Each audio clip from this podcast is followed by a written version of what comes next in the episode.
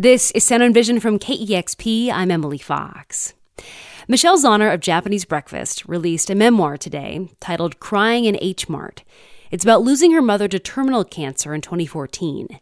That experience was first documented in Japanese Breakfast's first album, Psychopomp.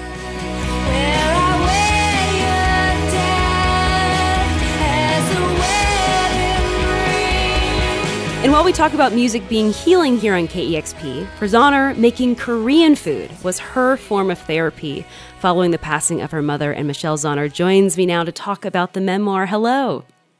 Hello. That was such a nice thing to hear, actually. KEXP has such a special place in my heart, and it it for some reason felt very real to hear you talk about the book on KEXP. well, we are so excited to talk to you. I, obviously, we are a huge fan of your music. And as I was talking to a DJ the other day, it's like we feel like we've heard the story through your music, but to now have it all laid out in words through a book is a totally different lens, you know, to view your story. And so as we dive into this book, let's just start off with have you just reading an excerpt from your memoir.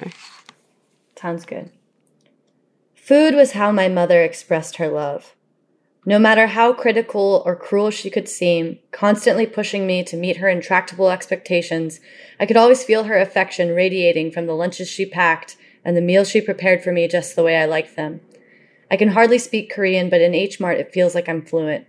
I fondle the produce and say the words aloud chame melon, tanmuji, I fill my shopping cart with every snack that has glossy packaging decorated with a familiar cartoon. I think about the time mom showed me how to fold the little plastic card that came inside bags of Jolly Jollypong, how to use it as a spoon to shovel caramel puffed rice into my mouth, and how it inevitably fell down my shirt and spread all over the car. I remember the snacks mom told me she ate when she was a kid and how I tried to imagine her at my age. I wanted to like all the things she did, to embody her completely. My grief comes in waves and is usually triggered by something arbitrary. I can tell you with a straight face what it was like watching my mom's hair fall out in the bathtub, or about the five weeks I spent sleeping in hospitals. But catch me at H Mart when some kid runs up double fisting plastic sleeves of ppeongtwigi, and I'll just lose it. These little rice cake frisbees were my childhood. A happier time when mom was there and we'd crunch away on the styrofoam like discs after school, splitting them like packing peanuts that dissolved like sugar on our tongues. I'll cry when I see a Korean grandmother eating seafood noodles in the food court, discarding shrimp heads and mussel shells onto the lid of her daughter's tin rice bowl. Her gray hair frizzy, cheekbones protruding like the tops of two peaches, tattooed eyebrows rusting as the ink fades out. I'll wonder what my mom would have looked like in her 70s, if she'd have wound up with the same perm that every Korean grandma gets as though it were a part of our race's evolution. I'll imagine our arms linked, her small frame leaning against mine as we take the escalator up to the food court. She would carry the quilted leather Chanel purse that she'd wanted her whole life, instead of the fake ones that she bought on the back streets of Itaewon. Her hands and face would be slightly sticky from QVC anti-aging creams. She'd wear some strange high-top sneaker wedges I'd disagree with. She'd pluck the lint off my coat and pick on me, how my shoulders slumped, how I needed new shoes, how I should really start using that argan oil treatment she bought me, but we'd be together. If I'm being honest, there's a lot of anger. I'm angry at this old Korean woman I don't know, that she gets to live and my mother does not. Like somehow this stranger's survival is at all related to my loss. That someone my mother's age could still have a mother. Why is she here, slurping up spicy jampong noodles, and my mom isn't? Other people must feel this way. Life is unfair, and sometimes it helps to irrationally blame someone for it. Sometimes my grief feels as though I've been left alone in a room with no doors. Every time I remember that my mother is dead, it feels like I'm colliding with a wall that won't give. There's no escape, just a hard surface that I keep ramming into over and over, a reminder of the immutable reality that I will never see her again. Michelle, thank you so much. Again, that's an excerpt from your memoir, Crying in H Mart. You know, for those that haven't read the book, how would you just describe who your mom was? My mom was a Korean woman from Seoul who immigrated to the US when I was just a year old, and she was 30. Um, she was an incredibly effervescent, very stylish woman who believed in all things self care before they were in vogue. She had a 12 step skincare regimen and was addicted to QVC. But she also had this very enchanting, somewhat withholding stoicism. And it was sort of the combination of those things that, that made her so intriguing as a person, I think. Mm-hmm. And in the book, you write that food was how my mother expressed her love. Describe how that played out for you. Yeah, my mother, like a lot of people, expressed her love through food. You know, she would remember, you know, all of my favorite dishes and also all of my friends' favorite dishes. She would remember if someone uh, couldn't handle spice, if they liked more broth in their soup, uh, in their noodle soups, if if they liked their food really hot, if they uh, liked a certain type of side dish, and she would always kind of like pocket this information away and and save it for when they came over to to kind of um, take care of them. Yeah, I think there's also like a there's a quote in the book where you where you say, you know, your mom would say to you like when you would eat food, Korean food specifically, she would say, "This is how I know that you're a true Korean." Yeah, I think that a lot of it came from, you know, being mixed race. My mom was Korean and my dad was, you know, white American. And um, I think that when I enjoyed a Korean dish at a young age, it was a sort of reminder that, like, oh, that kid's mine. mm, hmm I mean, outside of like bonding over food together, I mean, how would you describe your relationship with your mother before her cancer diagnosis? Um, my mom and I had a pretty tumultuous uh, relationship, especially in my adolescence. And I think that, you know, a lot of, um, I think especially a lot of mothers and daughters have, have pretty complicated relationships and, and kind of, you know, return to each other in their 20s if they're lucky. And yeah, I mean, I was a young, creative. I was very um, independent, and it was definitely uh, there were a lot of major points of contention between my mom and I, uh, who was an immigrant parent, and sort of struggled to understand my desire to be, you know, a young musician. That was something that she felt she really had to protect me from, and so as an adolescent, we, you know, argued a lot, and and we had sort of just started. Be- returning to each other in a way uh, in my early 20s when I found out that she was sick. Yeah, and it seems in the book too that your relationship shifted after that the cancer diagnosis. And also there was some moments in the book where, you know, before it seemed like your mom could be very critical at times and that just kind of like just melted away, you know? And so I'm curious from your perspective, how do you feel like your relationship changed after the diagnosis? Um, I think that especially as like an only child, I always knew that there was going to be this major role reversal that would have to happen and I would really have to rise to the occasion. I never knew that it was going to happen so young and so soon. Um, so it was really important to me to be there for her completely. So I moved back to Eugene, Oregon, where I'm from, and I lived with her for six months as a caretaker. And, you know, I, I think it was just really important to me to prove my love to her and, and my loyalty as a daughter. And um, I think that she really saw that in the end.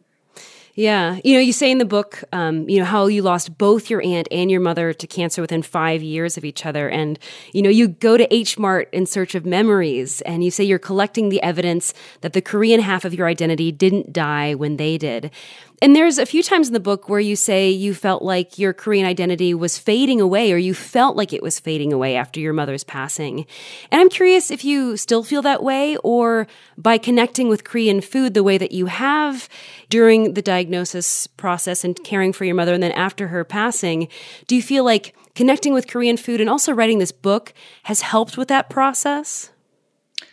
Yeah, definitely. I think that, you know, part of being mixed race and losing your parent that sort of connects you to that part of your culture, you know, you just start to question like, is this even an, an inherent part of my identity? Is it just like so intrinsically connected to me? And you know, I think that now I just really feel like I have to work to preserve that part of myself instead of, of it just being like innately a part of me because of my mom's existence in a way. So yeah, I think that these are like little rituals I've kind of created to honor that part of myself and and to preserve it. Mm-hmm. You know, and as you mentioned, you you went back home to Eugene, um, you know, following your mother's diagnosis, and you know, you were her caretaker for a while. And you know, again, it was kind of at that point that you started cooking for your mother as a way to care for her. And then, you know, you said after her passing, you tried to go to therapy and just realized, you know what, the therapy for me is going to be making like kimchi and other Korean food like once a month. Um, and you also have this beautiful line in the book about you had thought that fermentation was controlled death, you know, but at the same time, when you're making something like kimchi or fermenting food, it's almost creating a new life for it um, in a way in the process. And so, what do you think it was about cooking that connected with you? Well, initially, I just didn't want to pay a hundred dollar copay to go see a therapist uh, for half an hour and just like it was very difficult for me to get comfortable and i, I tried for a, a few months to, to make that work for me and it just i had this moment where i was like you know wouldn't taking yourself out to like a really fancy lunch twice a week be like more therapeutic to you than like doing this to yourself um, and certainly, you know, therapy is great for a lot of people, but that was my sort of mentality at the time. And I discovered this Korean YouTube vlogger named Maangchi who sort of like helped me learn how to cook a lot of these Korean dishes. And I just, you know, this was the last concentrated period of time that I spent with my mother since I was a teenager. You know, it had been seven years since I spent like this much time with my mom. And so for a long time, I couldn't remember my mom before she was sick. And that was just a really devastating, heartbreaking realization that like the trauma of living with her as a caretaker had really clouded over all of these really beautiful memories. And then when I was going to H Mart to just make food for myself um, and get groceries, I, you know, I would see a can of like sweet red bean. I'd be like, oh my God, I just remembered um, when my mom and I used to like make patbingsu with her relatives and we would eat like these, you know, sweet snow cones together during the summer. And I would have this beautiful memory come flooding back to me, or I would see, you know, like, this type of noodle, like jjajangmyeon noodles. And remember when we used to travel and eat um, black bean noodles together every time when we first arrived in Seoul. So it was a real key in sort of unlocking, um, you know, these like sort of excavating these memories that had been buried by this really traumatic experience of watching someone, you know, health deteriorate. And so that was a big part of it. And I also think that just the nature of food, it's obviously rich with, you know, sensory detail and uh, is a very um, meditative, like therapeutic process, you know, very tactile. And uh, I think that it, the combination of those things really, really helps me kind of anchor my, my grief into something um, palpable. That's beautiful. You know, you wrote Japanese Breakfast's first album, Psychopomp, in your childhood home in Eugene when all of this is happening, you know, with your mother. And you had been playing music for years prior, but I'm wondering how your relationship may or may not have changed during the time in which you were writing, you know, your first, you know, album for Japanese Breakfast. Um, I wrote Psychopomp within a few months after my mother passed away. And you know, I think it was just a way of like communicating how I felt. I felt, um, you know, I've always been like such an open book and a very outspoken person. And I was really surprised to find that my grief was very quiet. You know, I, I felt like I couldn't really talk to anyone about what I was going through. And so writing this record really helped me navigate and put into words exactly how I was feeling and what I wanted to tell people. And yeah, I feel like I was able to honor my mom in a way that I went through that record. Yeah, I mean that record is so much about, you know, the experience that you're laying out in this memoir. And I'm curious as you reflect back on that first record, Psychopomp, if there's a particular song that really stands out to you that you feel like really highlighted what was going on at the time. Oh my gosh. I mean, there's actually a song There's a song that actually has a voice recording of my mom, uh, which is wild. And it was really important to me, I guess, to like press her voice onto vinyl to like have it forever, to never, you know, I can always like listen to her voice if I listen to that, though it, it is very difficult for me for me to hear. But you know that song is like an instrumental song that just ends with a voice recording of her and it's like you know maybe the only recording i have of her voice and uh, it's, it's very haunting okay, sweetheart. Don't cry. I love you. I would have to say, too, I was listening to that record right after I finished reading your entire memoir. Again, it's called Crying in H Mart. And mm. that song came on, and, you know, I looked up the lyrics ahead of time, and this one just said instrumental. So I was just expecting it to be an instrumental track. And then when I heard your mother's voice, like it gave me the chills, yeah. like knowing the backstory behind everything. Yeah. Yeah.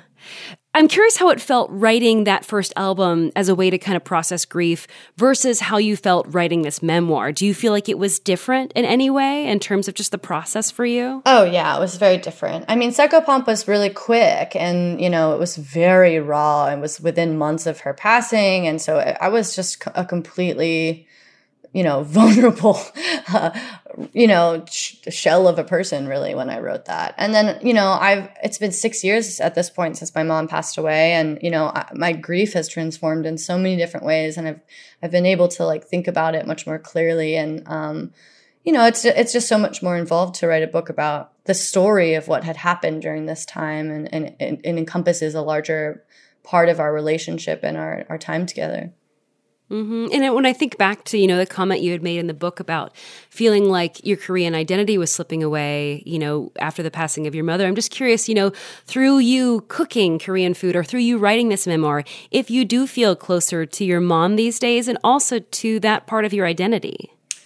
I do feel closer to my mom these days. I think it's also just a part of growing older. You know, I'm in my 30s and I'm at that point in my life where like everything that I do seems to be reflective of some trait from one of my parents. And so I see a lot of her in myself as I get older, um, which was not really something I was able to see when I was younger because I was like such a rowdy, tempestuous little rugrat and um, you know as i as i sort of mature into uh, an older adult I, I can find a lot of like um, similarities between my mother that I, I really enjoy in a way that I, I don't think I would have when I was younger.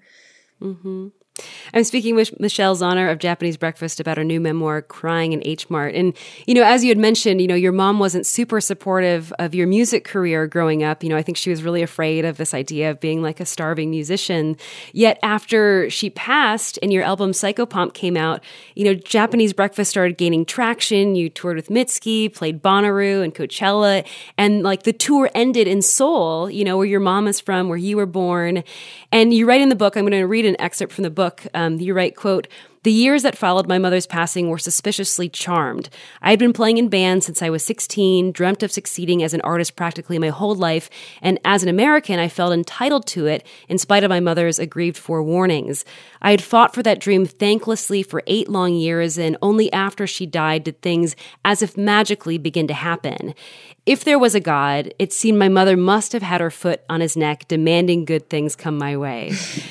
and I love that that section of the book. And I'm just curious. I mean, what do you think your mom would think of your music career today? Oh my God, she would be so proud of me. I mean, it's it's truly heartbreaking that my mom was never able to see me succeed on my own terms. It was like such a it seemed like such a fantasy for so long, and uh, yeah, I mean, it was such a strange serendipitous thing that the that the you know albums I wrote about her passing were the ones that sort of found me um, having artistic success for the first time. But I had such a funny moment because my mom, like many Korean women, like adores Chanel and it's the sort of like peak of elegance and style. And uh, I did a, a photo shoot for Harper's Bazaar recently and and they were like, we, we'd love to see you. And the, they put me in a Chanel suit and they're like, oh, turn your tattoos towards the camera. We love to see like the juxtaposition of your tattoos and uh, luxury. And I was like, oh my God, if like only my mom could like see me in my Chanel in this Chanel suit with like the tattoos she hated, um, you know, featuring my my writing and music and work. And uh, you know, I have to believe in some way that you know the spiritual version of her knows or something. hmm Do you feel like you learned anything new about yourself, or just like you know, people create stories and narratives in their head about like how life has been or their views on someone, and I'm just curious, like what did you feel like you learned about yourself or the story of like you and your mother through writing this memoir? Yeah, I feel like I learned so much um, in writing this memoir. I think I was able to like f- honestly forgive myself for a lot of stuff. Um, you know, I had so much guilt about like how awful of a teen I had been and what my I had put my mother through, but I also feel like I was able to like really forgive myself because a lot of that I think was a creative energy I didn't know how to channel at that time and um, it's you know after getting to be where I'm at, like it, it feels like I just it was it was my calling in a way, and I, I felt like I had to just do whatever I could to get there. Um, I also feel like you know, so much of it is like realizing that you know when you're mixed race, like you'll never fully belong to, you know, my, I, will never fully belong to like my Korean culture and I'll never fully belong to American culture. And in a way, I've had to like forge my own sense of belonging by creating um, this artistic space for myself and this sort of like creative world for myself to to belong in and and I I think that that was a major realization for me in this book. Mm-hmm. You know, you mentioned in the book how you felt like you didn't see enough Asian American musicians as role models growing up, you know, and in the book, you wrote about how you started connecting with fans and kind of the next generation of performers. I'm going to read another excerpt. You wrote, you know, this is once, you know, you started gaining momentum as Japanese Breakfast, and you write, after the shows, I'd sell shirts and copies of the record, oftentimes to other mixed race kids and Asian Americans who, like me, struggled to find artists who looked like them or kids who had lost their parents who would tell me the songs had helped them in some way and what my story meant to them. And so I'm curious, you know, just when we were looking at you know, ideas around identity, but also just connecting it back to the music industry. Are you hopeful that there is more representation for the next generation of musicians and fans? Oh, absolutely. I feel like already, I mean, at, at least in my community, I, I, feel like there's a lot of really exciting Asian American artists like Mitski and Jay Som and Sasami and Luna Li and Longbeard. I mean, there's like so many um, Asian American women that are, are, are tremendous indie musicians that represent so many different uh, types of sound. So I'm I'm really excited about uh, my community and, and and having like such a range of people to to get to to listen to. Mm-hmm. And you've got a new album coming out June 4th. It's called Jubilee. And you've said that, you know, after spending the last five years writing about grief, that you wanted to follow up with an album about joy. And I'm curious what brings you joy these days and if some of those moments of joy also connect you back to your mom in some way. Um, honestly, this is so basic, but the weather changing to be, to like being sunnier uh, has brought me a, a, lot of joy and and the idea, you know, like some optimism for being released from this pandemic and getting to play live shows again definitely brings me joy. Um, yeah, and I'm just really excited to to bring this book into the world. I mean, I still can't believe I wrote a friggin' book, you know, and uh, I can't wait for people to get to learn about my mother's character and her spirit. And um, yeah, I feel like it really honors her in a way, and I'm, I'm, I'm very excited for people to read it and it's a beautiful book. It's it's 239 beautifully written pages. Um, I, I, again, I have to say, it was it's so beautifully written and really takes you through the journey. So thank you for being so vulnerable and sharing your story with us. Again, it's a beautiful story. Um, again, I've been speaking with Michelle Zauner of Japanese Breakfast about her new memoir titled "Crying in H Mart." Thank you so much for chatting today. Thank you so much for having me.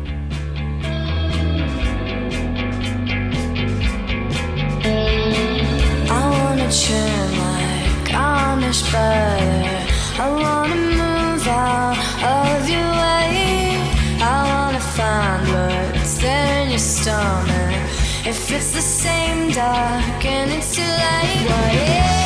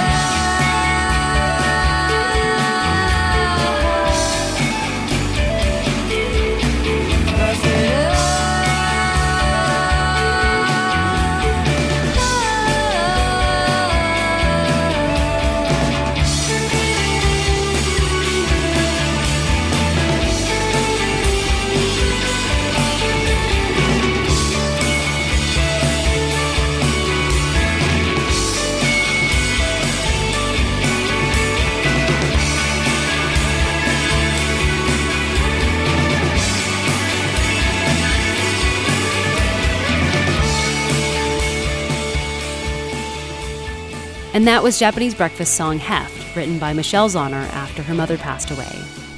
And that was Sound and Vision. Before you go, please take a moment to subscribe, rate, and review this podcast, or share it with a friend. Also consider making a one-time $20 donation to help support this podcast at kexp.org/sound. Thanks for listening.